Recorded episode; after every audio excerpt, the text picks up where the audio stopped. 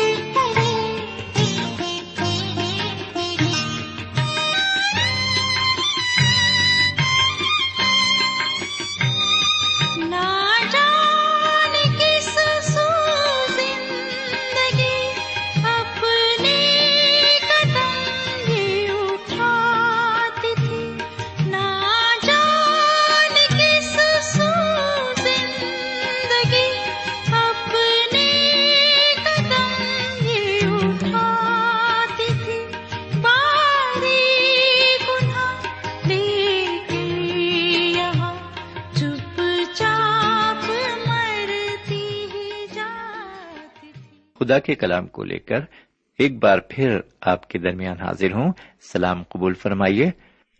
امید ہے کہ آپ آج بھی پوری طرح خرافیت سے ہیں اور خدا کے کلام کو سننے کے لیے اپنے ریڈیو کے پاس تشریف فرما ہے سمن میں بھی آپ کی دعاؤں کے بس بالکل ٹھیک ٹھاک ہوں۔ تو آئیے ایک بار پھر ہم خدا کے کلام کی طرف متوجہ ہوں اور سنیں کہ آج خدا ون تعالی ہم سے اپنے کلام کی معرفت کیا کہنا چاہتا ہے۔ لیکن پہلے ایک چھوٹی سی دعا مانگیں۔ ہم دعا کریں۔ ہمارے پاک پروردگار، رب العالمین، ہم تیرے تہ دل سے شکر گزار ہیں کہ تو نے ایک اور موقع ہمیں عطا فرمایا ہے کہ ہم ایک بار پھر تیرے نایاب اور پرفضل کلام کو سن سکیں۔ آج بھی جب ہم تیرا کلام سنتے ہیں تو وہ کلام ہماری زندگی میں پوری طرح سے اتر جائے اور اسی کے مطابق ہم زندگی گزارنے والے بن سکیں۔ یہ دعا ہم اپنے حضور کریم جناب سیدنا یسو مسیح کے وسیلے سے مانگتے ہیں۔ آمین۔ سامین آج ہم آپ کی خدمت میں بیسویں باپ کو رکھیں گے۔ اس باپ میں ہم دیکھتے ہیں کہ جناب پولوس سب سے پہلے مکی دنیا کو روانہ ہوتے ہیں۔ آئیے اس نئے باپ کی پہلی اور دوسری آیت کو دیکھیں۔ یہاں لکھا ہوا ہے، جب ہلڑ موقوف ہو گیا تو پولس نے شاگردوں کو بلوا کر نصیحت کی اور ان سے رخصت ہو کر مکی دنیا کو روانہ ہوا اور اس علاقے سے گزر کر اور انہیں بہت نصیحت کر کے یونان میں آیا۔ سمن اس عبارت سے یہ ظاہر ہوتا ہے کہ انہوں نے اتھینے اور کرنتھس کی ان کلیسیاؤں کا، جن کی انہوں نے بنیاد ڈالی، دوبارہ دورہ کیا۔ اور وہاں کے مومنوں سے ملاقات کی اور انہیں ضروری نصیحت دی۔ تیسری اور چوتھی آیت کو سنیں۔ جب تین مہینے رہ کر سوریہ کی طرف جہاز پر روانہ ہونے کو تھا، تو یہودیوں نے اس کے برخلاف سازش کی۔ پھر اس کی یہ صلاح ہوئی کہ مقدنیا ہو کر واپس جائے۔ اور پروس کا بیٹا سپترس جو بیریا کا تھا، اور تھسلونکیوں میں سے استخرس اور سکندس اور گیوس، جو دربے کا تھا، اور تیمتھس اور آسیا کا ترخس اور ترفمس آسیا تک اس کے ساتھ گئے۔ سامن جن لوگوں کے نام یہاں اس عبارت میں مرقوم کیے گئے ہیں، وہ سب کے سب مومن تھے یعنی مسیح پر ایمان رکھتے تھے۔ ان سب نے حضور کریم جناب سیدنا یسو مسیح کو قبول کیا تھا اور ان پر ایمان لا کر کلیسیائی جماعت میں شامل ہوئے تھے۔ یہاں پر ہم جناب پولس کے ساتھ ایک بڑی جماعت کو دیکھتے ہیں۔ یہ سب کے سب مشنری بن گئے تھے۔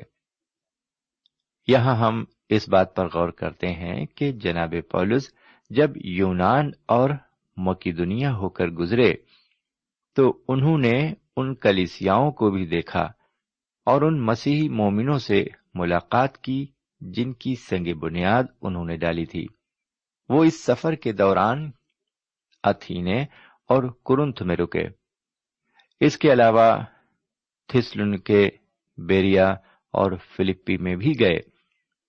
انہوں نے ان سبھی جگہوں پر دوبارہ اپنے قدموں کو رکھا۔ جہاں جہاں انہوں نے کلیسیا بنائی تھی، اس تیسرے مشنری دورے کے وقت یورپ کی سبھی کلیسیاؤں کا انہوں نے معائنہ کیا۔ میرے خیال میں ایک بات رہ رہ کر ابھر کر سامنے آتی ہے۔ اور یہ سوال پیدا ہوتا ہے، کیا ہم جو دینی خدمت میں لگے ہوئے ہیں اور اپنے کو فخر سے خادم کہتے ہیں اور حضور کریم کا امتی ہونے کا بھی دعوی کرتے ہیں، کیا اپنی کلیسیا کی دیکھ بھال بھی کرتے ہیں؟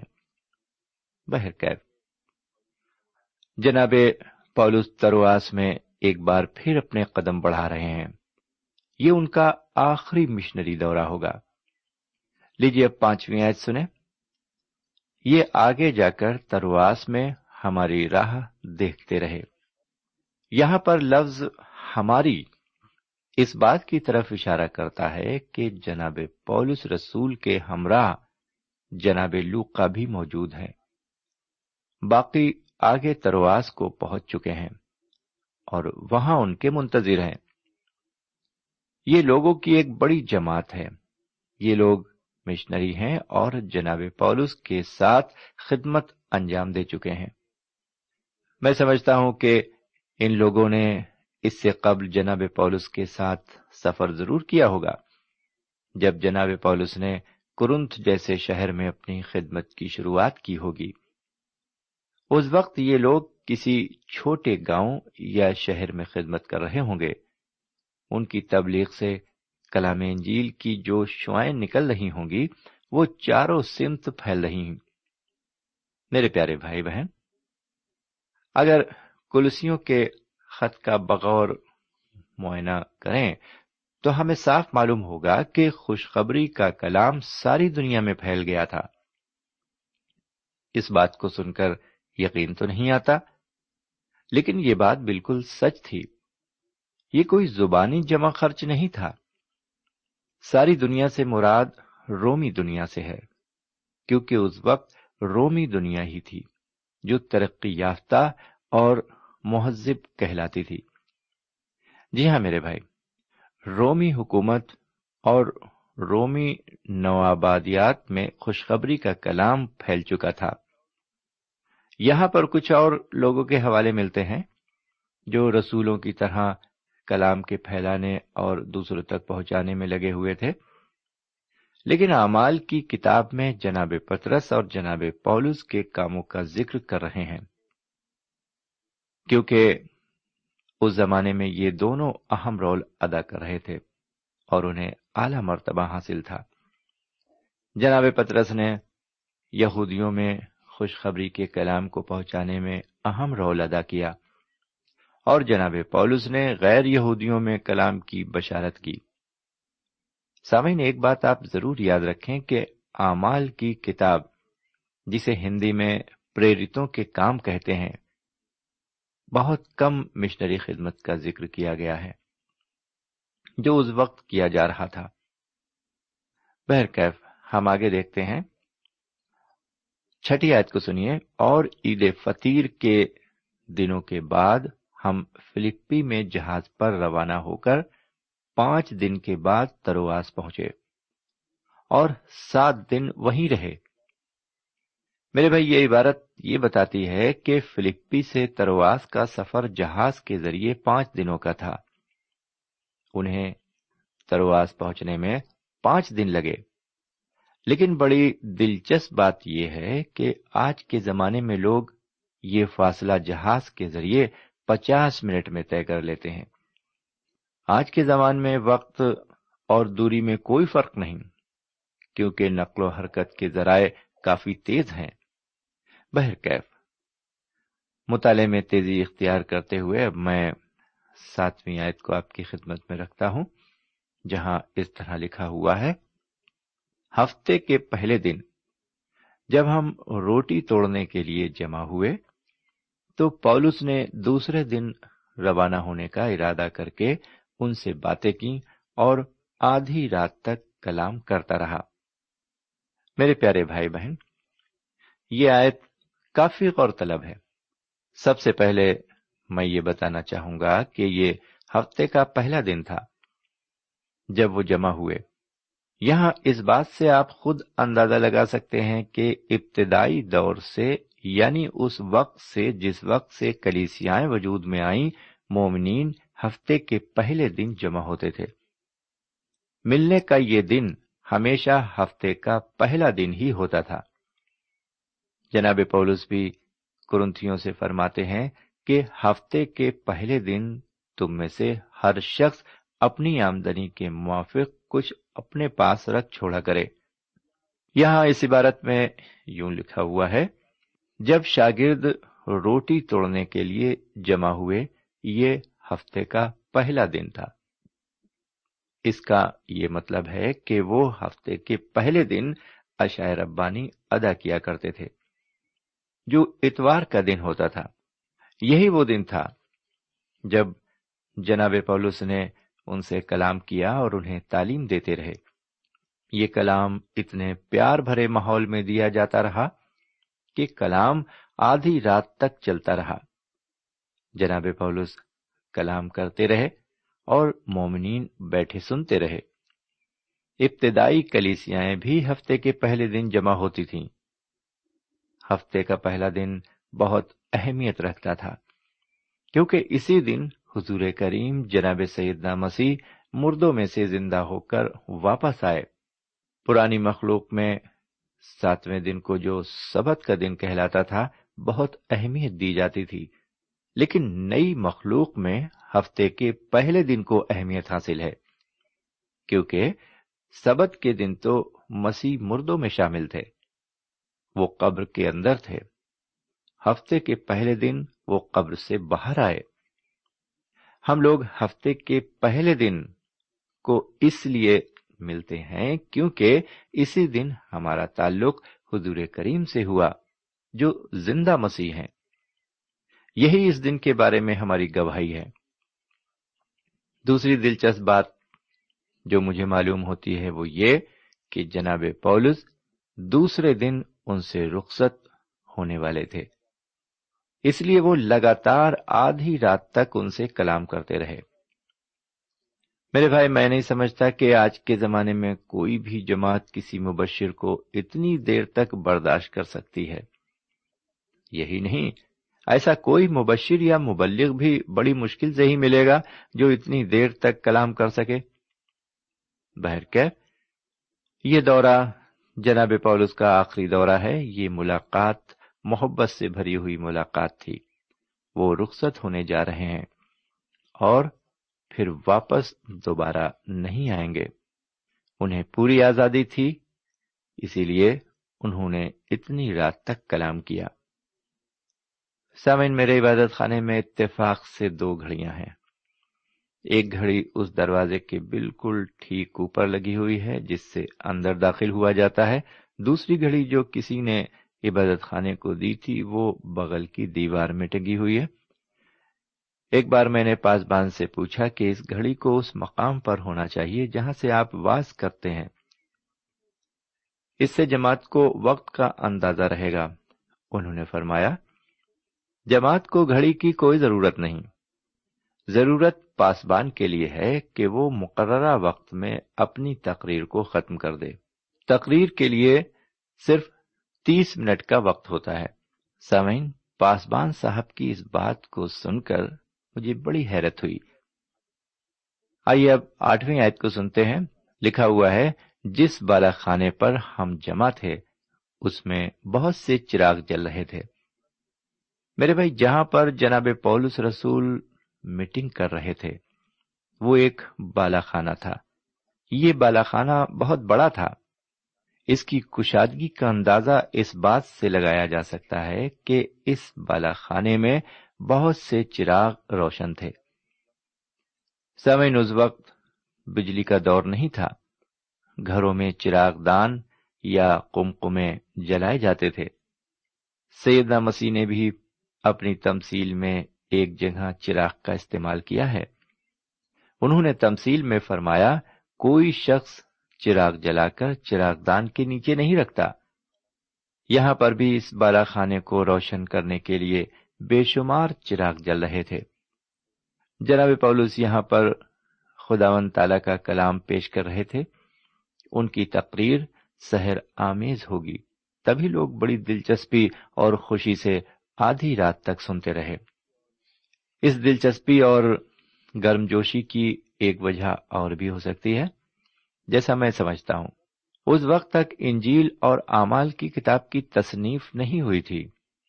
لوگ اپنی گواہیاں اور ان باتوں کو بیان کرتے تھے جو انہوں نے اپنی آنکھوں سے دیکھا اور اپنے کانوں سے سنا تھا۔ آج کل کے دور میں لوگ کلام مقدس میں دلچسپی اس لیے شاید نہیں لیتے کیونکہ کلام مقدس آسانی سے دستیاب ہے۔ دوسری بات یہ بھی کہ آج کل دل بہلاؤ اور تفریح کے سامان اس قدر با افراد ہیں کہ لوگوں کو ان کے علاوہ کلام مقدس کی تلاوت اور عبادت کرنے کا وقت ہی نہیں ملتا۔ میرے بھائی، میں یہاں پر آپ سے ایک التجا کرنا چاہتا ہوں۔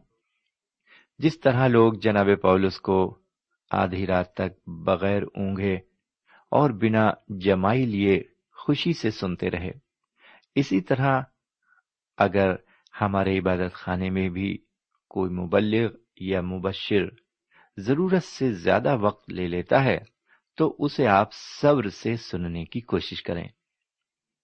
بہرکیف آگے بڑھتے ہیں نمی آیت کو سنتے ہیں۔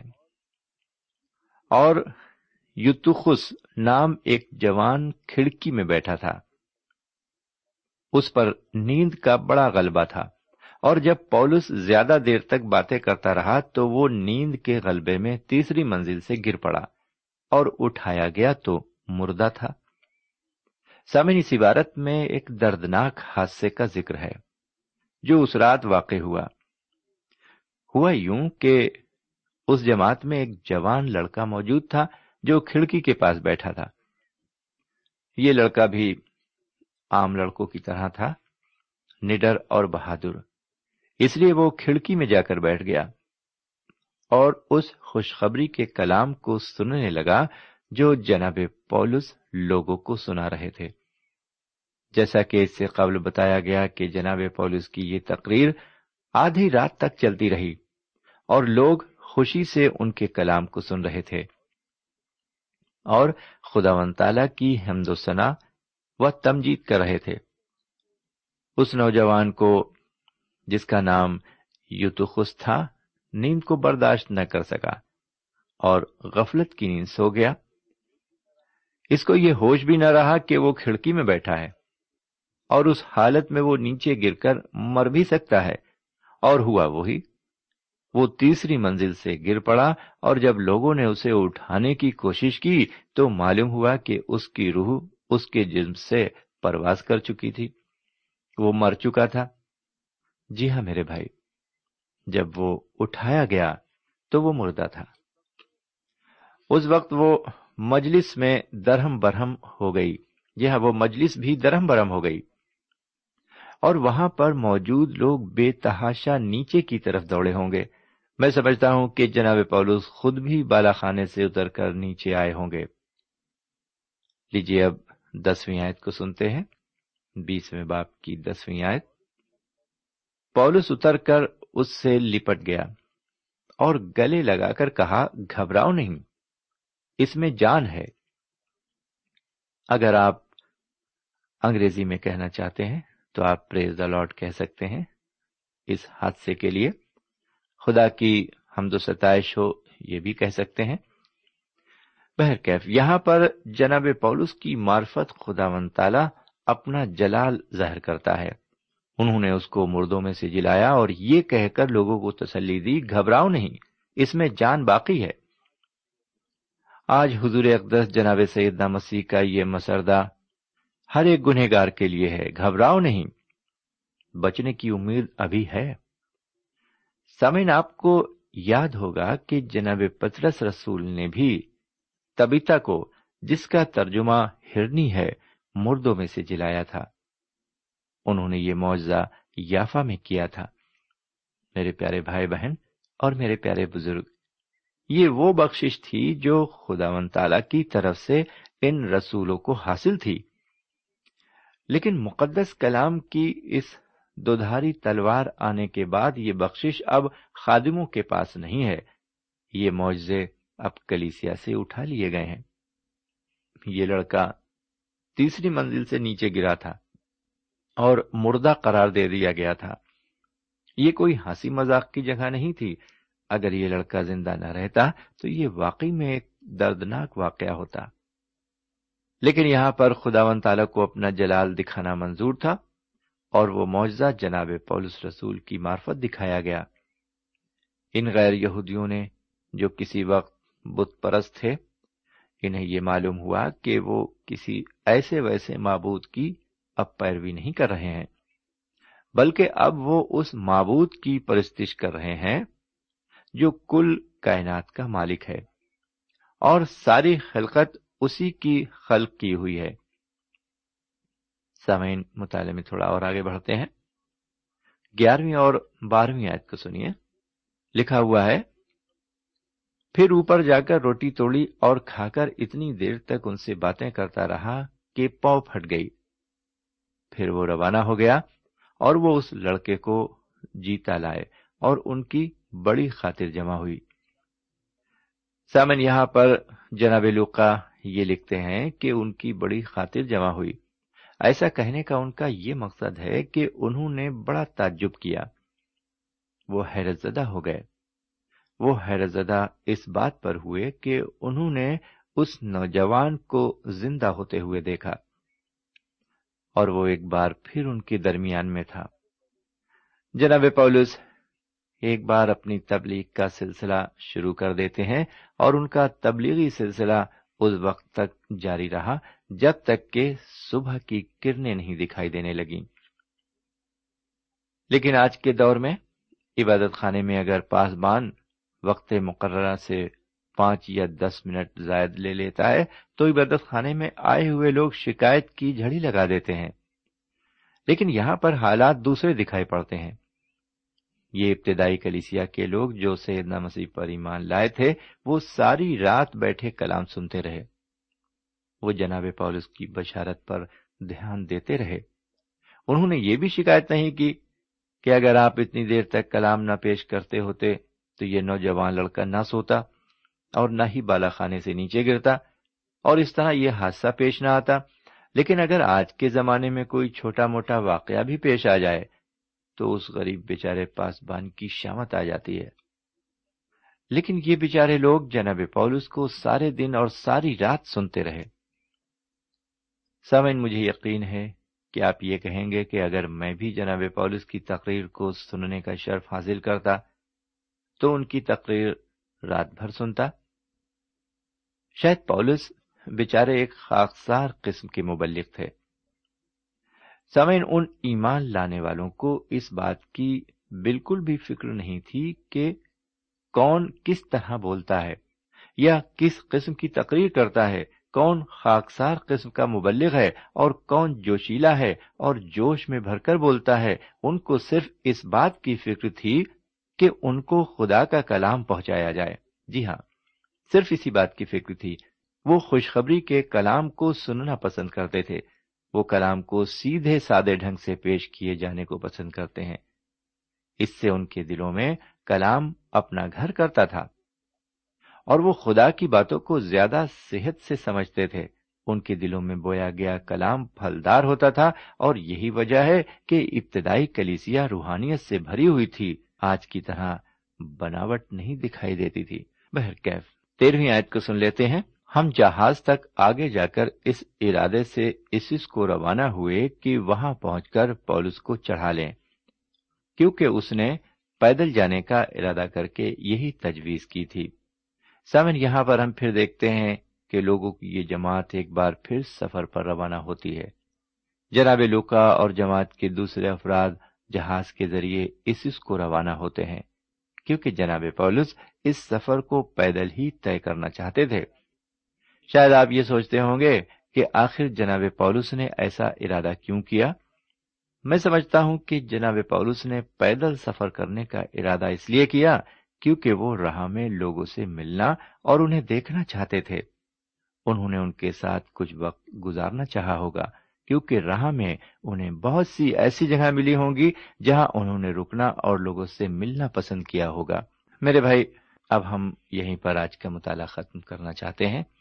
کیونکہ وقت بھی ختم ہو چکا ہے۔ خدا نے چاہا تو اگلے پروگرام میں پھر حضر خدمت ہوں گے۔ تب تک کے لیے ہمیں اجازت دیجیے۔ خدا حافظ۔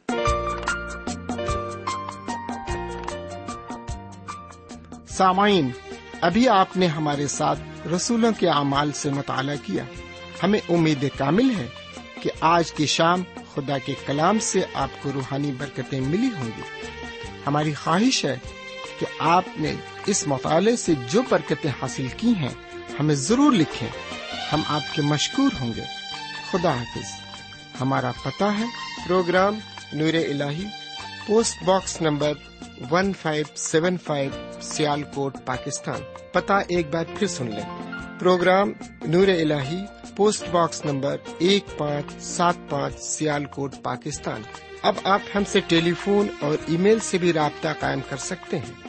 ہمارا ٹیلی فون نمبر ہے nine two three four four six four zero four five seven eight نو دو تین چار چار چھ چار صفر چار پانچ سات آٹھ ہمارا ای میل پتا ہے N A E M three nine four nine eight Hotmail dot com N A E M three nine four nine eight Hotmail dot com ہمارے پروگرام کا وقت اب یہیں پر ختم ہوتا ہے۔ اگلے پروگرام تک کے لیے اجازت دیں۔ پھر ملیں گے۔ خدا حافظ۔